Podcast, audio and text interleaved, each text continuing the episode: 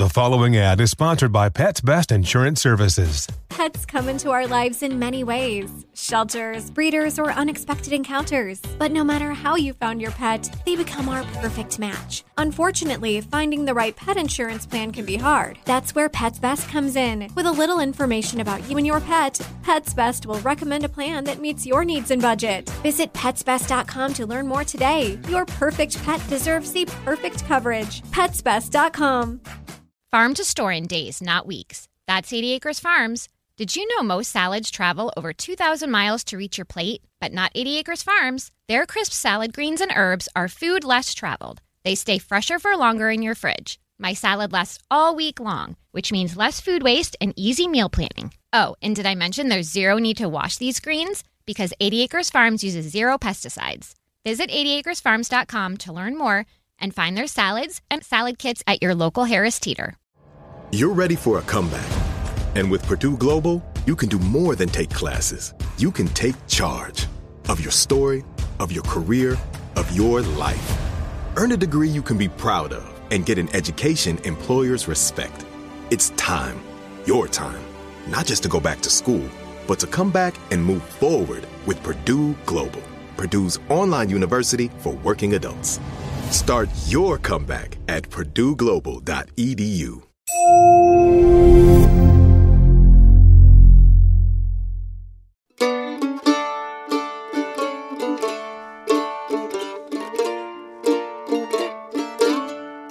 I'm Bob Crawford. This is Founding Son, John Quincy's America.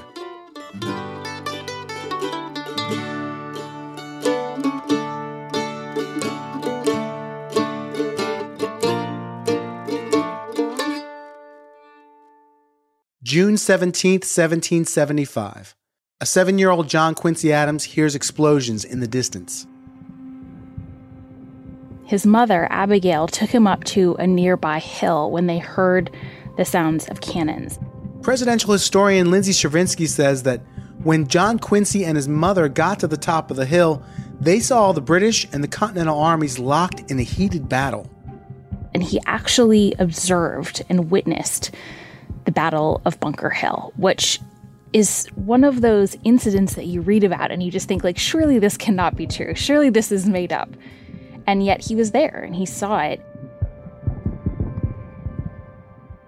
50 years before John Quincy Adams was president, he saw the American Revolutionary War up close. First as a spectator from his home in nearby Braintree, Massachusetts, but eventually as an unofficial ambassador, the son of one of America's most important diplomats, John Adams. He was this remarkable child. He was 11 years old, and his father brought him to Europe to serve as his private secretary. He ate new cuisines, spent evenings at the opera, learned at some of the world's finest schools. He was picking up new languages, and so it totally changed who he would become because he had such a worldly perspective and ultimately ended up having so many decades of experience at the foreign policy level that he was just an unparalleled mind. John Quincy Adams was born in 1767, the same year as his future political rival, Andrew Jackson. But even though the two men were the same age, Jackson lived through a very different Revolutionary War. He was a boy soldier, not a soldier exactly, but he was a boy participant in the American Revolution. Sean Wilentz is the author of The Rise of American Democracy, Jefferson to Lincoln. He says Jackson grew up along the border of North and South Carolina in a region known as the Waxhaws. That part of South Carolina, part of the Carolinas, was dark and bloody ground during the Revolution. And at one point, he was captured by the British and was asked to shine an officer's shoes or boots. Jackson refused.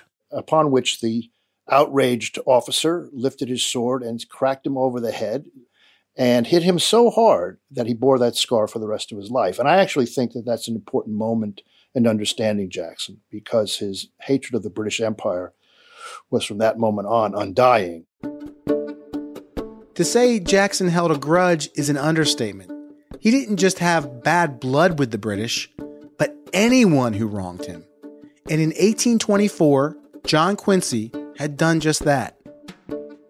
In Jackson's mind, John Quincy and Henry Clay had brokered a backroom deal to steal the presidency from him. From that moment on, Jackson and his supporters were hell-bent on getting even. It appears we live in evil times, when those exalted to high, dignified, and honorable stations have abandoned the course dictated by truth and honor and move on to self-aggrandizement, regardless of the use of the means by which it may be acquired. How far would Jackson's followers go to make John Quincy Adams a one-term president? And who would win the rematch between the two?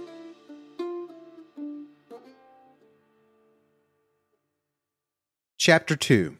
Andrew Jackson Strikes Back.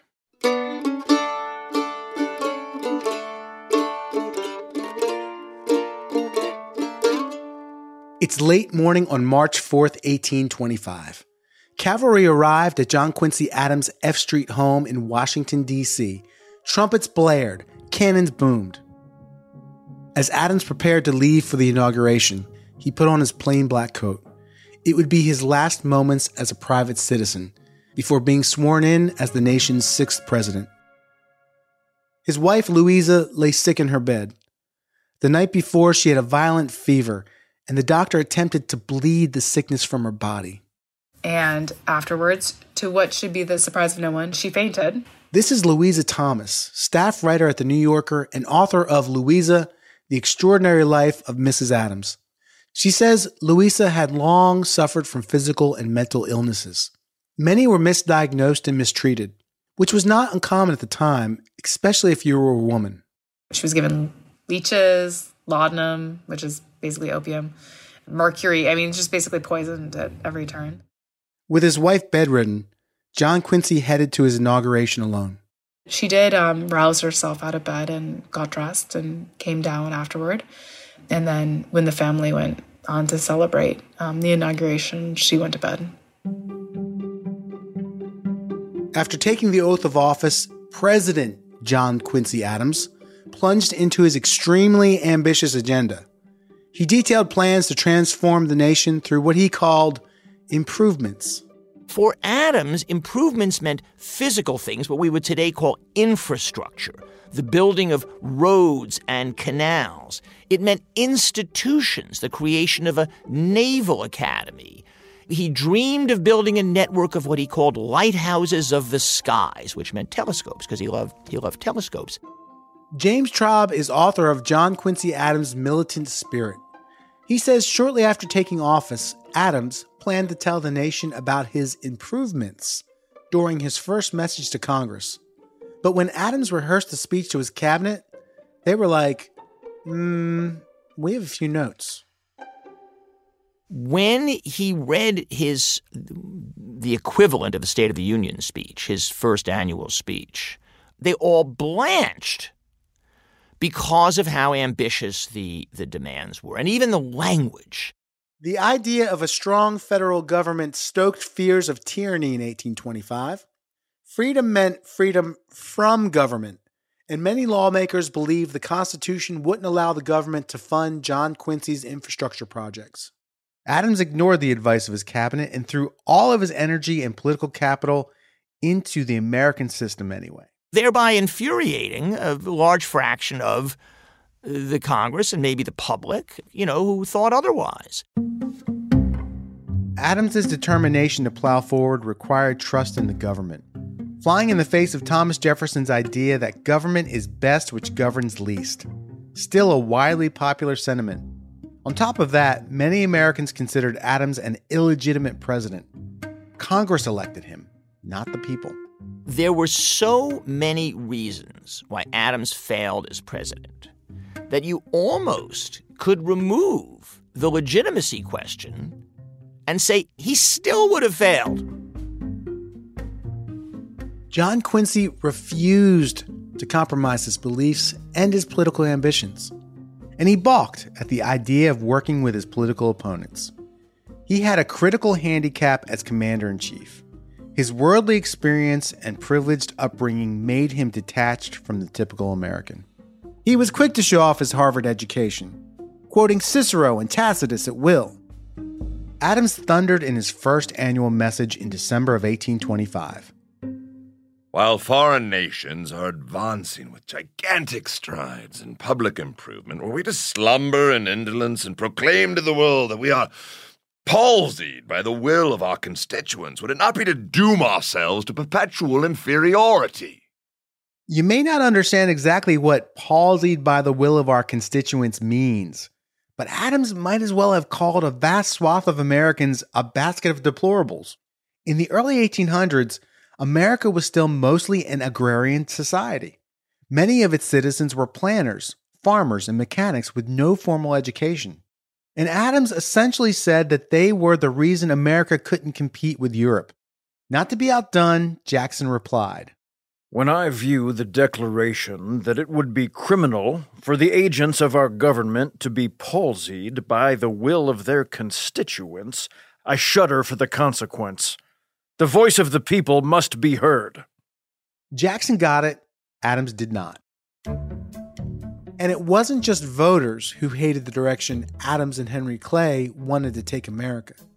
Southern politicians had their own specific misgivings about the policies. They despised the goals of Clay and Adams's so-called American system. The American system posed a threat to slavery in a number of ways. If you have more and better forms of travel and communication, it's easier for enslaved individuals to self-emancipate and to run away. It's easier for the federal government to encroach on what they call the Southern way of life. So they really saw any measure of federal intervention as a threat to slavery. While Andrew Jackson represented the antithesis of everything Adams believed, he was mostly the figurehead operating by proxy. Jackson's loyal network of supporters and followers did his bidding in Congress, and the man leading Jackson's rabid sympathizers was a senator from New York. Martin Van Buren was an operator. He'd be like Karl Rove or something. Van Buren was a northerner who, like many, didn't necessarily like Jackson. But where others saw widening political division, he saw opportunity. He saw that there was a chance to combine the West and the South, the old planter class and this new class, as well as some northerners who could live with slavery. Since the original parties had dissolved, politics divided along regional boundaries, really North versus South. Van Buren wanted to bring back a Jeffersonian way of dividing political allegiances, by ideology. And for him, the winning strategy was Jacksonian populism. And so Van Buren is thinking we have to found a new popular party, which poses itself against these old populations and old parties, and saying, let's create this new thing. That new thing is the Democratic Party. And that system has evolved into the two-party system that largely exists today. The new party was still just an idea in Van Buren's head when the midterm elections of 1826 rolled around. But the divisions were real. Jacksonian candidates swept the election, winning a vast majority in both chambers of Congress. The drubbing that he takes in 1826 is an indication that most of Congress, even people who would nominally think of themselves as belonging to the president's party, would see that John Quincy Adams was perhaps more of a nationalist than what they were perhaps, if you're in the House of Representatives. Their constituency wants to see in a president. David S. Brown is a professor of history at Elizabethtown College in Pennsylvania. He could not position himself in such a way that even some of his advocates in his own party could really campaign on his record. And so they run against him. The voters in Congress soundly rejected the American system.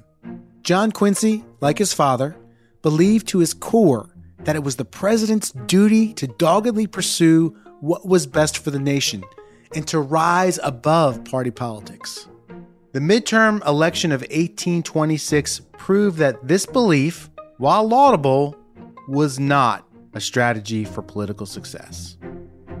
New York City Mayor Philip Hone later said of Adams His desire to avoid party influence lost him all the favor of all the parties. 1826 was a tough year all around for John Quincy.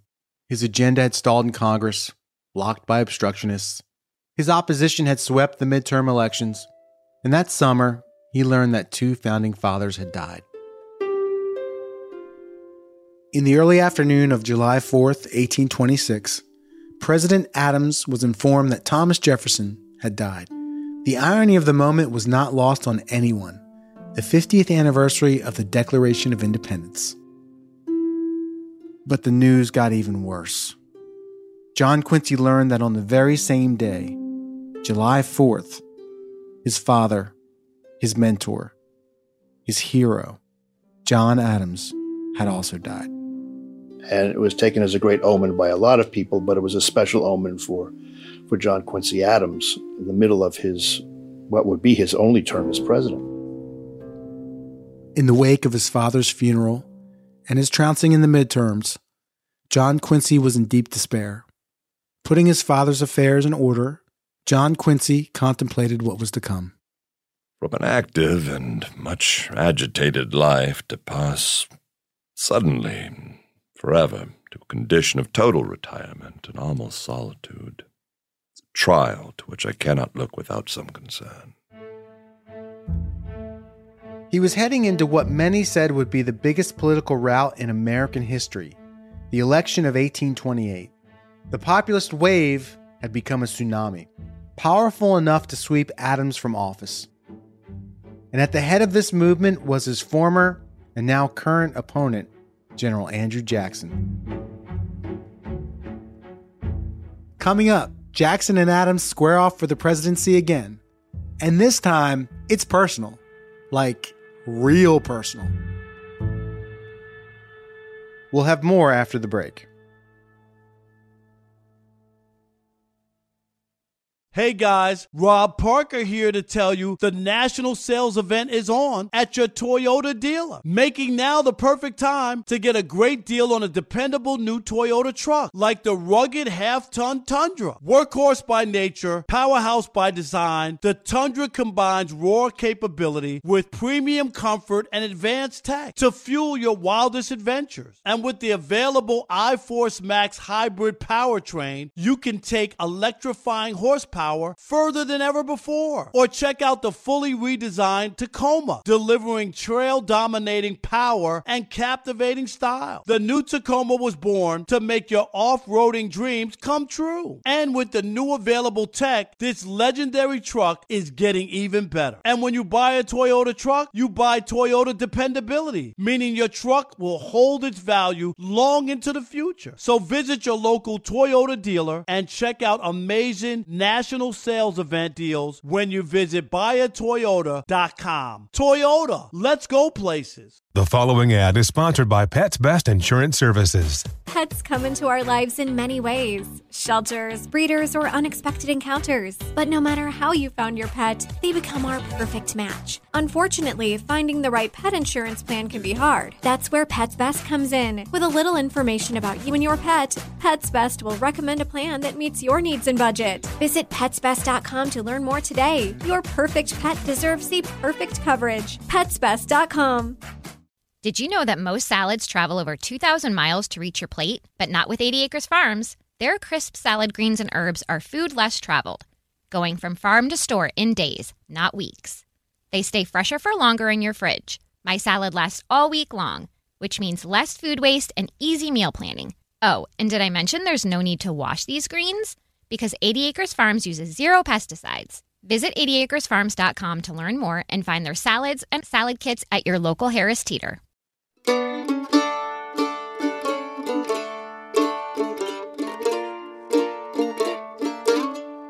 The election of 1828 was a rematch of 1824. John Quincy Adams, once again facing Southerner Andrew Jackson, and he was prepared to win. So when people say today that elections and politics are nastier than they've ever been, that usually indicates that they haven't actually looked into elections in the past, because the 1828 election was incredibly nasty. Newspapers at the time were used by politicians as instruments of personal destruction. Most newspapers didn't even pretend to be objective. The storylines, they might be fabricated, they might have a bit of truth in them, but really this was not objective reporting. Newspapers on both sides were brutal and unforgiving in their attacks. On Jackson's side, it was the nonstop corrupt bargain, which they turned into the greatest scandal in the nation's history. Publications on Adams' side got personal, some downright cruel.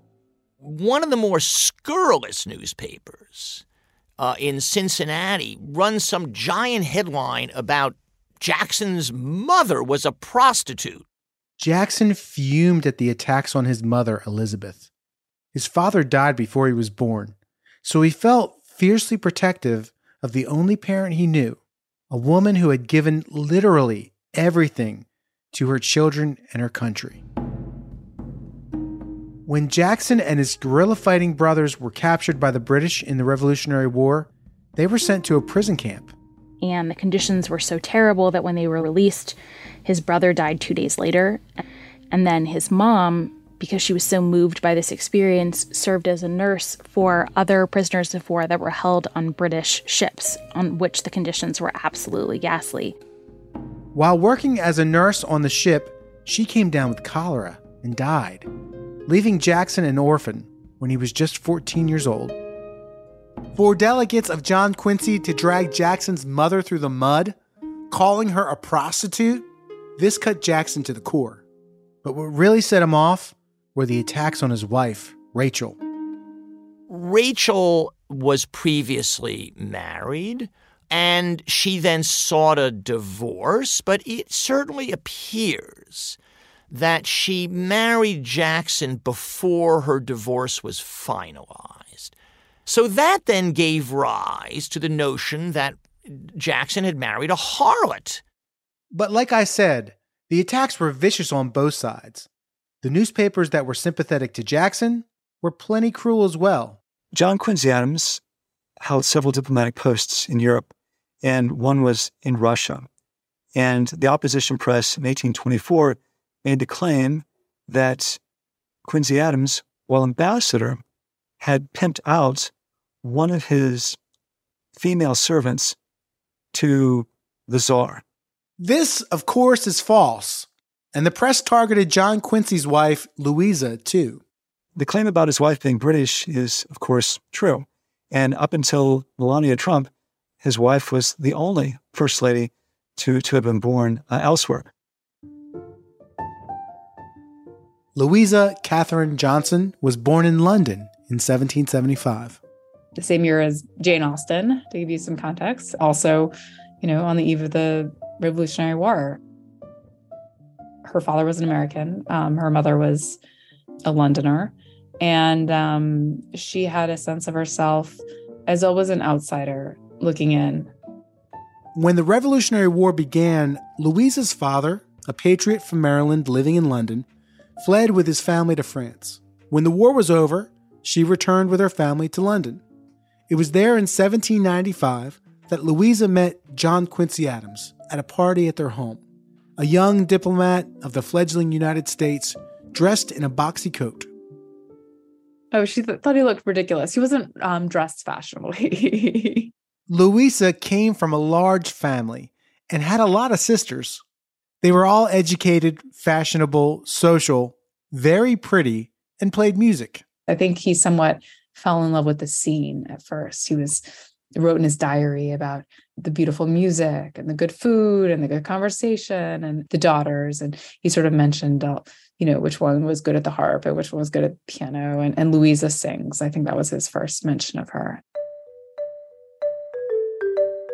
John Quincy found himself falling in love with one of Louisa's sisters.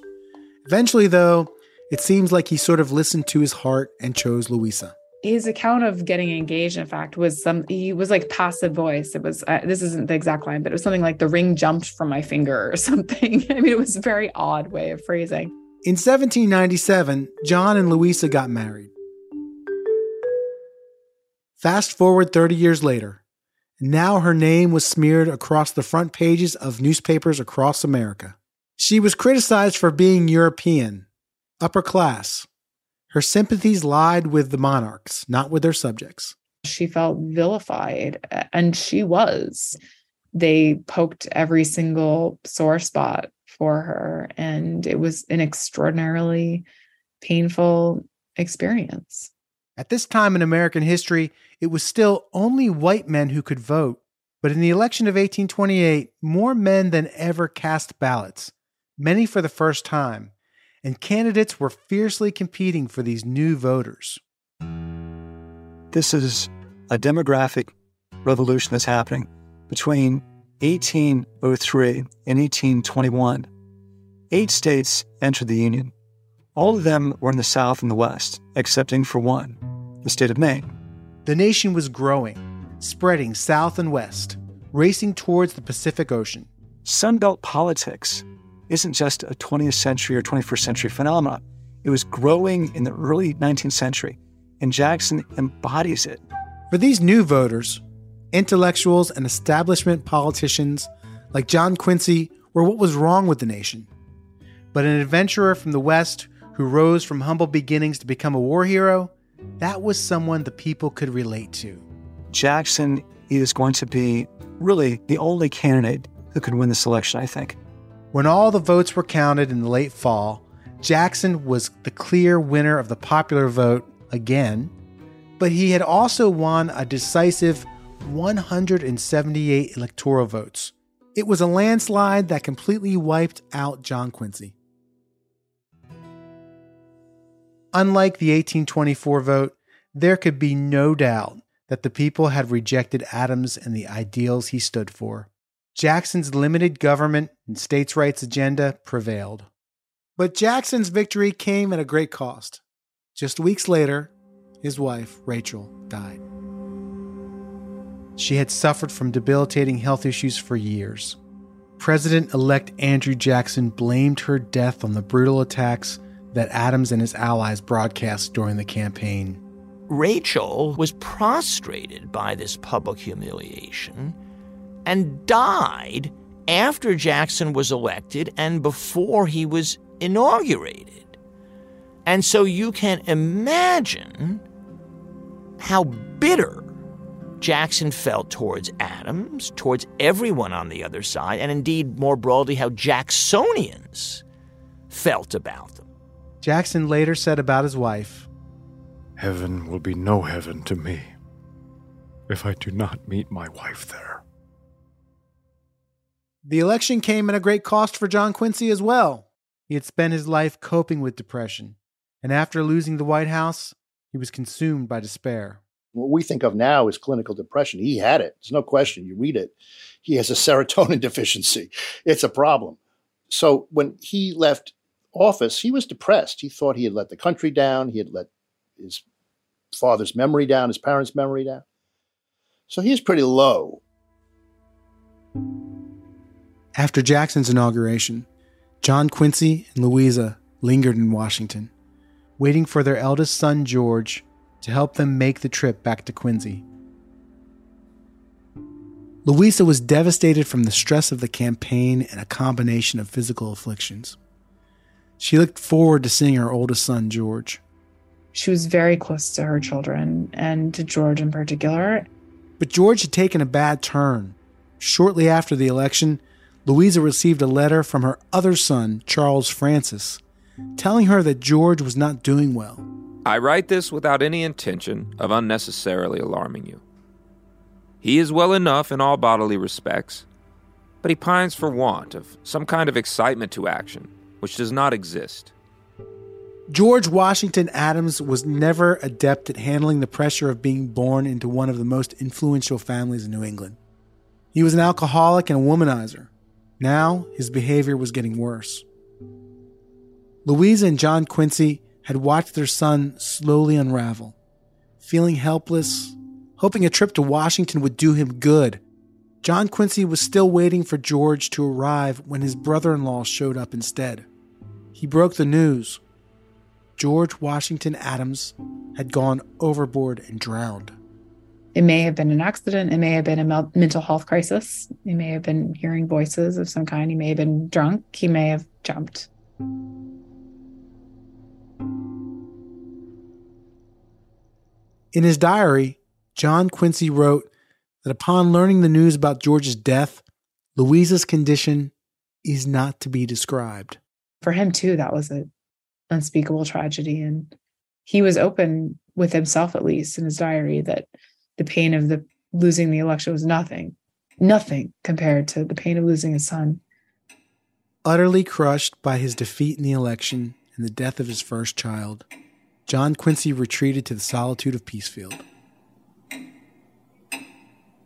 He spent his days tending to his garden and focusing on his next project, organizing and publishing a collection of his father's papers. And while this could have been the end of John Quincy's story, it was actually just the beginning. On a late September morning in 1830, Adams was visited by a few old friends.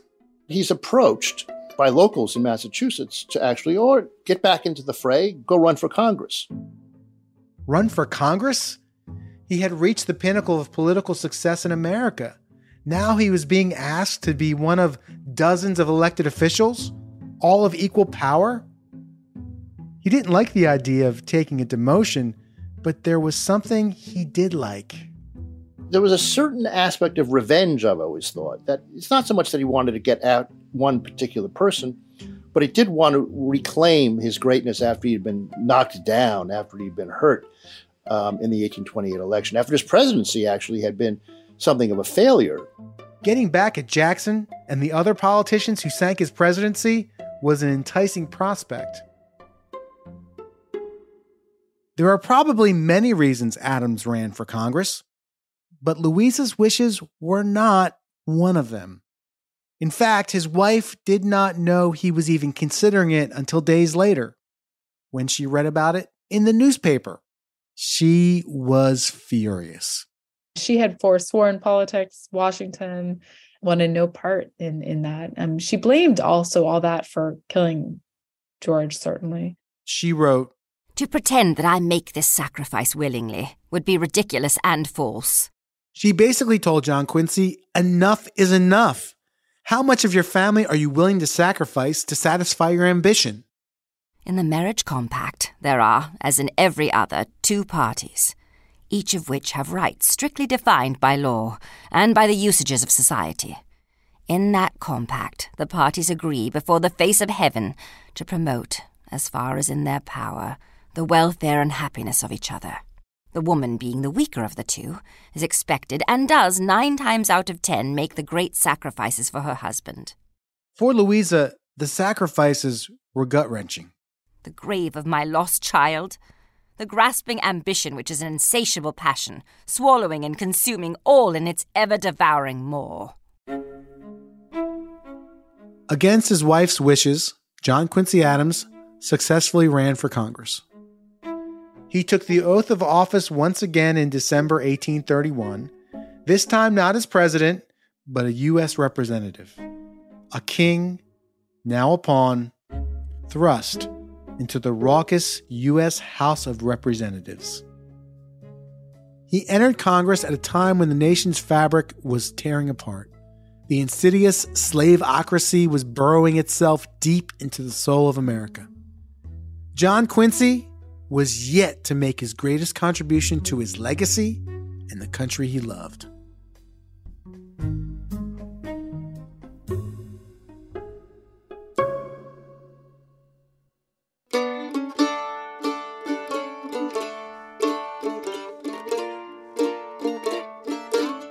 On the next episode of Founding Son, John Quincy Adams played a deeply important role in bringing slavery to the center of American national debates at a time when no one else or very few people wanted to do that. You suppress the right of petition. You suppress the freedom of speech, the freedom of the press, and the freedom of religion. Founding Son is a Curiosity podcast brought to you by iHeart Podcasts and School of Humans.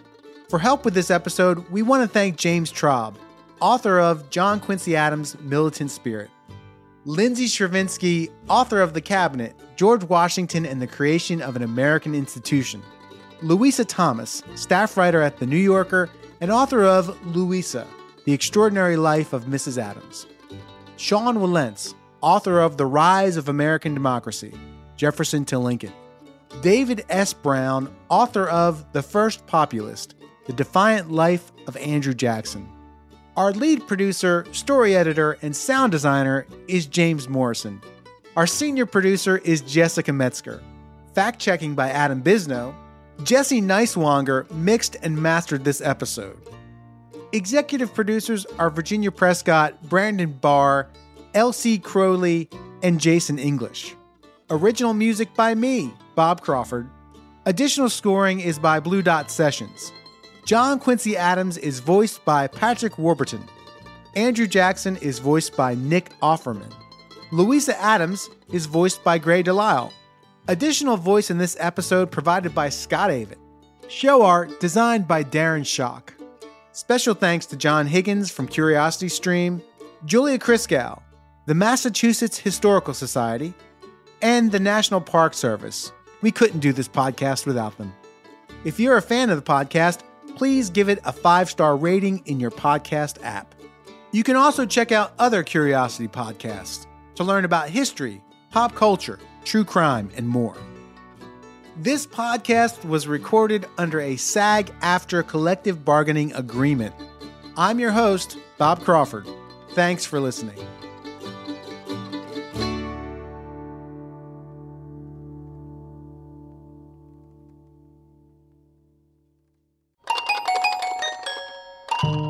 School of Humans. Did you know that most salads travel over 2,000 miles to reach your plate? But not with 80 Acres Farms. Their crisp salad greens and herbs are food less traveled, going from farm to store in days, not weeks. They stay fresher for longer in your fridge. My salad lasts all week long, which means less food waste and easy meal planning. Oh, and did I mention there's no need to wash these greens? Because 80 Acres Farms uses zero pesticides. Visit 80acresfarms.com to learn more and find their salads and salad kits at your local Harris Teeter. This is the lunch rush at your local deli. Orders are flying in. Online, on the phone, and in person. Order for Nick. So is it possible that fast internet could help your business outrun the rush? It is with Comcast Business, powering your connected devices with gig speed Wi-Fi and fast downloads and uploads. With Comcast Business, next level speed isn't just possible, it's happening. Comcast Business, powering possibilities. Requires gigabit internet and compatible router. Actual speeds vary. Digital trends show up every day in business decisions and actions. West Monroe is the #1 strategic partner translating technology into financial value for companies. The This is Digital podcast applies West Monroe's 2 decades of secrets and best practices to your business's benefit. Favorite past topics from the last 3 seasons include how AI and the next generation of employees are shaping the workplace, becoming a product company, Highmark's journey, and what does it mean to put the customer first. Learn more at westmonroe.com.